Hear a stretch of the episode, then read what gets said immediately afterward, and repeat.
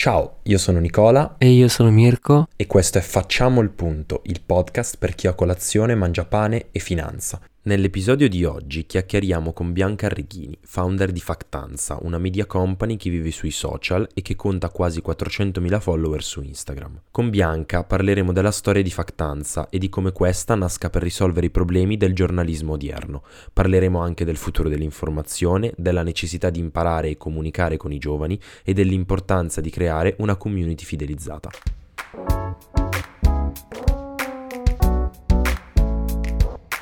Bene, ciao Bianca, grazie, grazie per essere qui con noi. Oggi con te volevamo parlare un pochettino della realtà di Factanza, che eh, per chi non la conoscesse è una, una media company attiva principalmente su Instagram, ma in generale su tutti i social, che è cresciuta tantissimo negli ultimi, negli ultimi mesi, nell'ultimo periodo in particolare, che ha un approccio particolare, se vogliamo, rispetto a tanti altri, a tanti altri media, se vogliamo innovativo, eh, che piace tanto soprattutto, soprattutto ai neogiovani. Eh, ciao Bianca, dici un pochettino com'è nata Factanza, qual è la sua storia e perché è così diversa da tutti gli altri. Ciao a tutti, prima di tutto grazie per avermi invitata, sono molto contenta di essere qui. E, allora, Factanza è nata nel febbraio più o meno del duemiladiciannove, è nata per passione eh, mia e di un'altra ragazza che si chiama Livia, stavano studiando economia, io ero appassionata di grafica, Livia era appassionata di giornalismo e noi eravamo molto amiche e abbiamo deciso di unire le nostre passioni per creare qualcosa che potesse raggiungere con l'informazione nuove generazioni. All'epoca Instagram era ancora molto foto del piatto, foto dei viaggi, quindi informazione era un po' strano, c'era qualche divulgatore, ma il boom dell'informazione su Instagram è avvenuto un po' dopo. Infatti all'inizio ci seguivano solo i nostri amici e ci dicevano anche: ma che cosa fate, che mi frega delle notizie su Instagram? In realtà è nata anche per la nostra in primis esigenza di avere qualcuno che parlasse a noi, nel senso che pur avendo studiato comunque economia ci trovavamo molto molto distanti da quelli che sono i giornali tradizionali, quindi noi in primis, pur volendo informarci, pur essendo molto curiose, um, venivamo tra virgolette respinte dal, sia dal linguaggio che da proprio le piattaforme in cui fanno comunicazione i media tradizionali. Quindi è nata come pagina così durante gli studi, dopodiché con la pandemia è esploso il boom dell'informazione social, in particolare su Instagram, perché prima su Twitter già comunque si faceva informazione. A quel punto noi stavamo ancora studiando, abbiamo incontrato un, un fondo di investimento e abbiamo capito che in realtà era più di un progetto uh, a lato degli studi, ma poteva diventare effettivamente un'azienda. Quindi a settembre duemilaventi abbiamo fondato la startup, poi abbiamo fatto l'aumento di capitale ad aprile, adesso siamo un team di otto persone ed è diventato il nostro lavoro full time.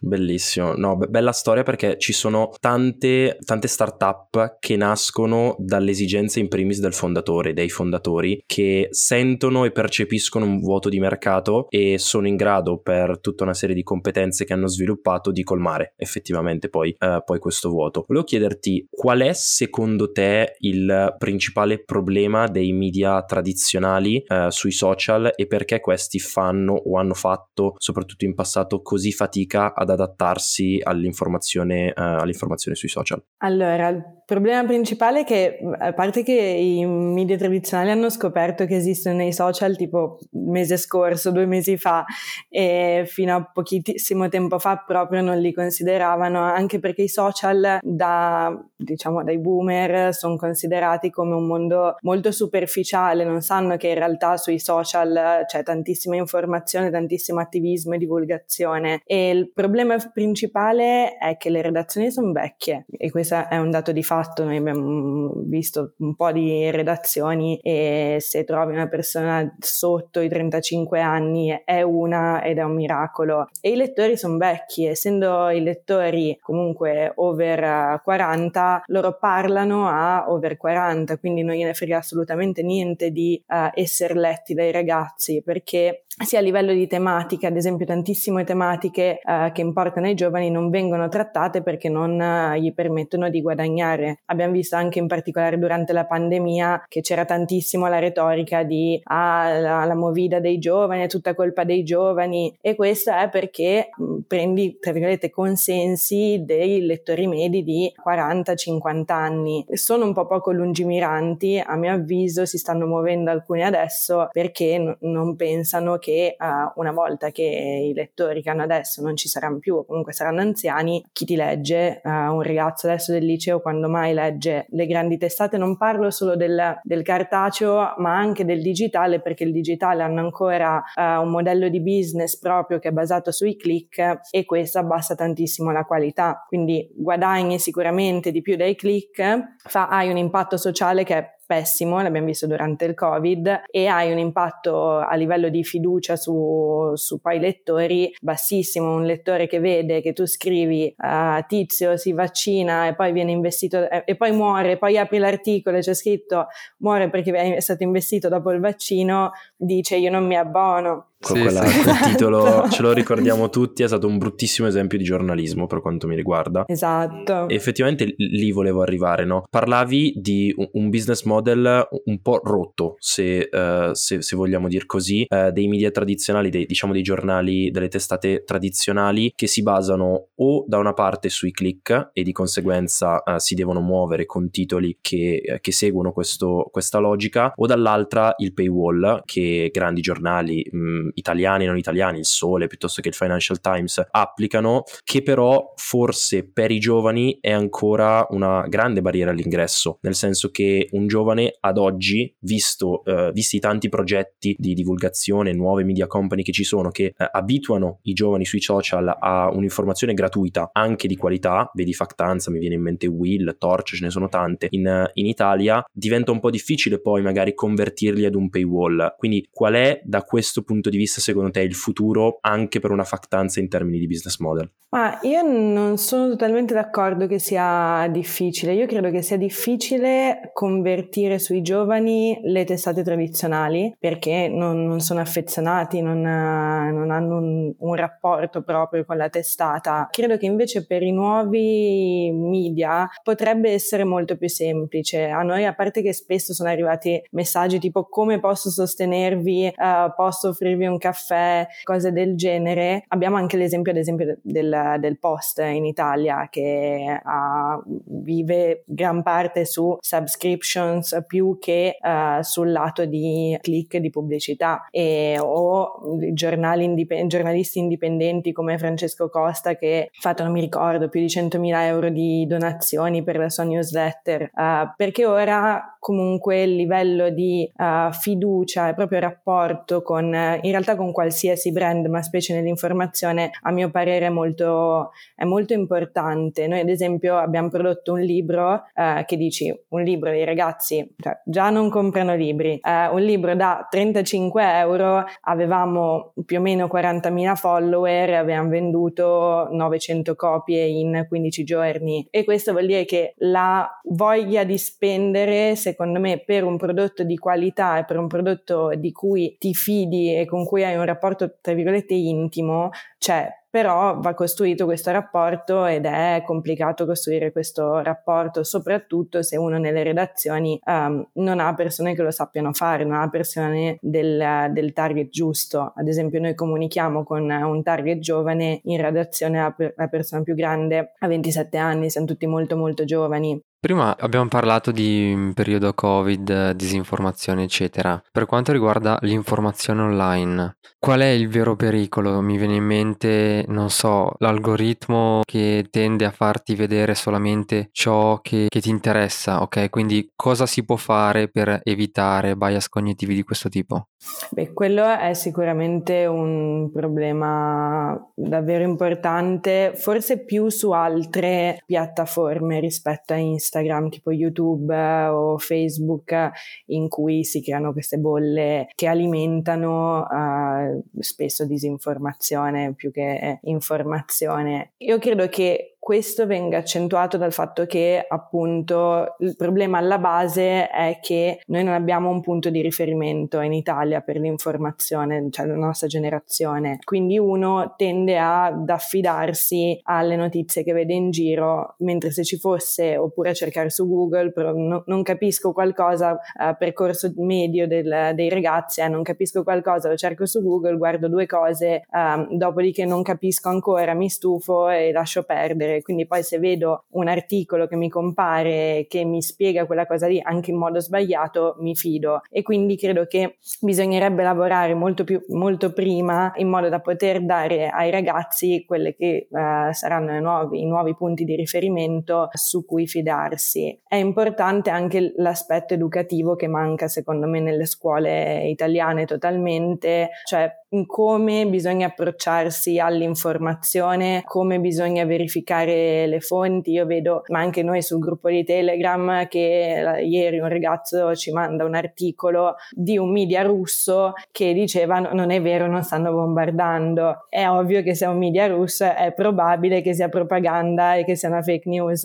e non c'è per niente educazione su come eh, interpretare i dati, interpretare le notizie, e su questo poi ovviamente ci giocano tutti per fare disinformazione. No, infatti, anche perché penso che tu lo sappia, ma io vi seguo da tantissimo e vedo spesso, eh, soprattutto in passato, perché, perché ora lo, eh, l'avete coperta questa cosa, che molte persone scettiche venivano sotto i vostri post a chiedervi ma dateci il link della fonte, no? Eh, spesso su determinati post che magari potevano essere, potevano creare dibattito, c'era, c'era questo aspetto, perché nella maggior parte dei casi, come dicevi tu, una persona, un ragazzo medio si va a informare cercando, vedendo i titoli, neanche leggendo gli articoli su Google, e sono tutte fonti secondarie nella maggior parte dei casi, no? Il classico post, eh, il classico articolo del Corriere piuttosto che della Repubblica o di Sky T G ventiquattro, di chi che sia, che riprende la, la fonte primaria, magari storpiando un po' le parole, cercando di semplificare, ma nel semplificare perdendo concetti che spesso magari sono, sono molto importanti. Mi viene in mente, ricordo tempo fa era successo un qualcosa in ambito, in ambito nucleare, con un, alcune cose che erano successe a Fukushima in merito, in merito all'acqua radioattiva, no? Era stato ripreso da tantissimi giornali e c'era stata una ritorsione in termini di eh, brutta pubblicità nei confronti di nuovo del, del nucleare. Poi si è scoperto che se andavi a leggere i report primari tutta questa cosa era, era una, una pagliacciata, era, non era vera, e quindi c'è un po' questo problema di andare effettivamente a riprendere la fonte primaria, che però non è spesso facilmente interpretabile da una persona che non ha una formazione così approfondita. Infatti su questo ci sono secondo me tantissimi profili che fanno un ottimo lavoro, ad esempio sul nucleare Avvocato Atomico eh, fa un lavoro fantastico, così come durante la pandemia alla fine molti divulgatori sono diventati punto di riferimento, tipo Robby Ville, Dario Bressanini, eh, non so se avete presente, perché riuscivano a spiegare in modo semplice ed erano divulgatori scientifici che fanno quello di lavoro e quindi non, eh, non avevano né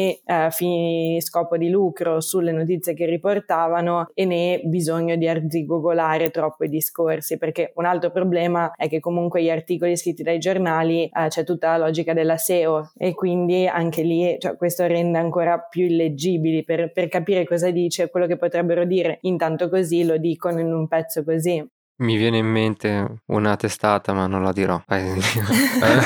Perché mi, sto, mi sto censurando. No, Stavo la, per dirlo. Che alcune testate, adesso ad esempio noi adesso collaboriamo col Sole ventiquattro Ore, perché loro si sono accorti che comunque i social contano, che raggiungere in qualche modo i ragazzi forse non è una cattiva idea, quindi adesso collaboriamo per portarli un po' più nel mondo social. Ti volevo chiedere, da insider, legandoci a quello che dicevi in merito al, ai divulgatori che in determinati momenti, come durante il Covid, ma come sta succedendo anche oggi con il conflitto Russia-Ucraina, di cui, parentesi, voi siete forse uno dei punti di riferimento in Italia, bravissimi da questo punto di vista, eh, secondo te il futuro dell'informazione soprattutto per i giovani potrà essere quello di fidarsi quasi ciecamente di alcune figure, di alcuni personal brand importanti nel mondo del giornalismo, che saranno i nuovi grandi punti di riferimento, magari non in sostituzione alle testate tradizionali, perché comunque ci saranno le media company come la vostra, nostra, ma appunto nuovi, eh, nuovi modelli da, da seguire, eh, dove la mia principale fonte sarà il, il giornalista di turno. Tema super interessante, super complicato. Sicuramente prima anche il lavoro del giornalista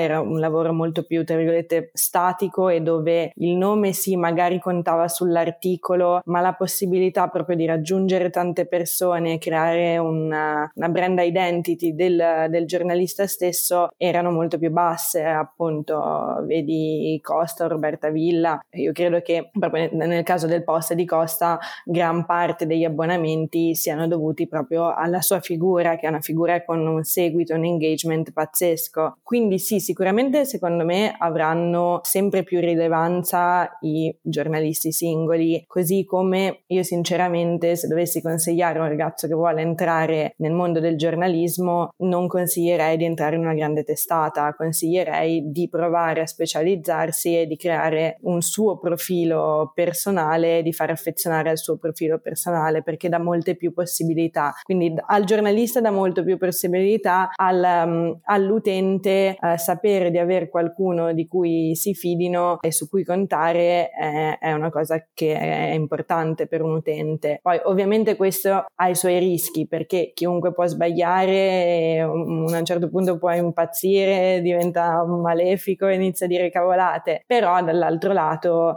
in molti casi secondo me ha alzato la, la qualità dell'informazione. Veramente interessante. Volevo chiederti in merito un po' al, al futuro, se dovessi chiudere gli occhi e immaginarti Factanza fra cinque o dieci anni addirittura, dove, dove la vedi, dove ti vedi, la percepisci più vicina a uh, una grande media company, diciamo una testata aggiornata al ventunesimo secolo, o te la immagini diversa, sempre dinamica magari, che fa perno su alcune figure chiave? Ma sicuramente uno del, dei valori proprio alla base è il nostra di essere dinamici e di cercare di innovarci sempre. Uh, quindi tra dieci anni magari boh, saremo nel metaverso, non, non si sa. Uh, noi infatti quello che stiamo facendo adesso, siamo su Instagram perché è il mezzo in cui uh, il mezzo che ci permette di raggiungere gli utenti, di avere un rapporto con loro, però stiamo cercando di creare un brand a trecentosessanta gradi, quindi magari in futuro saremo nelle scuole, uh, produrremo video, saremo nel metaverso, in un'app,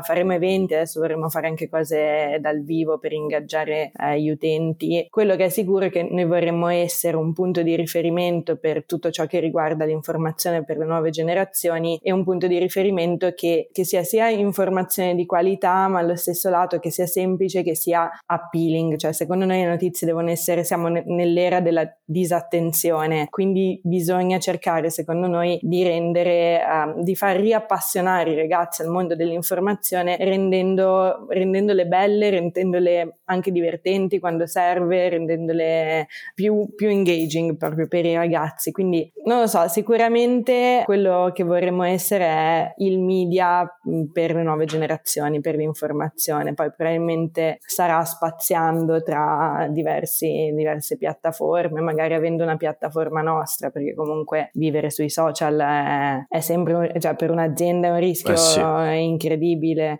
perché Zach si sveglia domani e dice le notizie non mi piacciono, non le faccio più apparire. Eh no, ma immagino anche la, nel senso anche noi ci siamo passati, ma so anche voi nel periodo Russia-Ucraina, in queste scorse settimane, lo shadow ban ad esempio è, è un rischio, eh, soprattutto per le prospettive di crescita quando sei una media company, essere diciamo la tua visibilità, vedere la tua visibilità eh, uccisa per qualsivoglia motivo, eh, in modo abbastanza arbitrario e senza possibilità di risposta, è un rischio altissimo. Sì, noi abbiamo dei contenuti che uh, l'algoritmo decide che gli piace, e che quindi appena lo postiamo a cinquecento like, dei contenuti che non gli piace, non, non gli piace, arriva a cinquecento like in tutto, che dici come cavolo è possibile con quattrocento quasi mila follower. Quindi quella è una rottura di scatole, sì, infatti, però dall'altro lato ti permette anche di fare, appunto, di crearti la tua community e poi magari di spostarla da una, da un'altra parte nel tempo. Bianca, mh, bene, mh, noi alla fine del, di ogni episodio facciamo al nostro ospite tre domande che non spoileriamo, perché ci piace vedere un pochettino cosa sta dietro al, al professionista, alla persona che sta dietro al professionista. Mirko, se vuoi, se vuoi chiedere. Allora, la prima domanda è: qual è la citazione o la frase che ti piace di più e che più ti rappresenta? Beh, eh, cioè,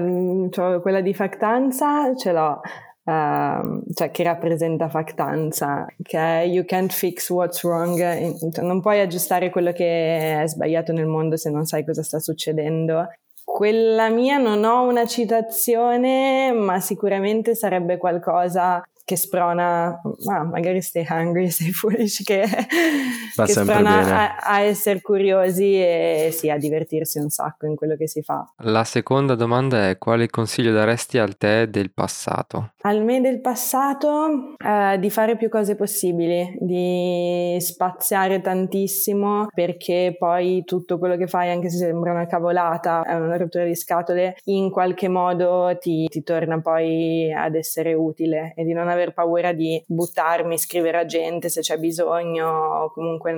non essere timida. La terza domanda è: un consiglio professionale, uno personale, che ti senti di dare a chi ci ascolta? Allora, uh, coincidono un po'. Un consiglio professionale è sempre, se in particolare a, ai giovani, secondo me è cambiato molto il mondo. Mentre prima eravamo più quello che studiavamo, uh, adesso abbiamo tantissime possibilità di formarci in ambiti diversi. Ad esempio, io non ho studiato grafica, ho fatto tutta la grafica di Factanza, ci richiedono di fare contenuti per terzi, quindi di, forma- di non aver paura, anche se non avete studiato qualcosa, di buttarvi ed impararlo e cercare di costruire anche magari qualcosa di vostro, che è una cosa che all'università non, ha, non si insegna, il fatto che magari il tuo lavoro puoi, puoi fartelo anche tu e puoi averne le, le possibilità. Personale, sì, secondo me la cosa più importante è essere sempre il più curiosi possibile, il più curiosi, cercare di fare tantissime cose, di spaziare tanto, perché poi si scopre che, a parte che il mondo è pieno di cose stupende ed è pieno di cose interessantissime, quindi questo direi.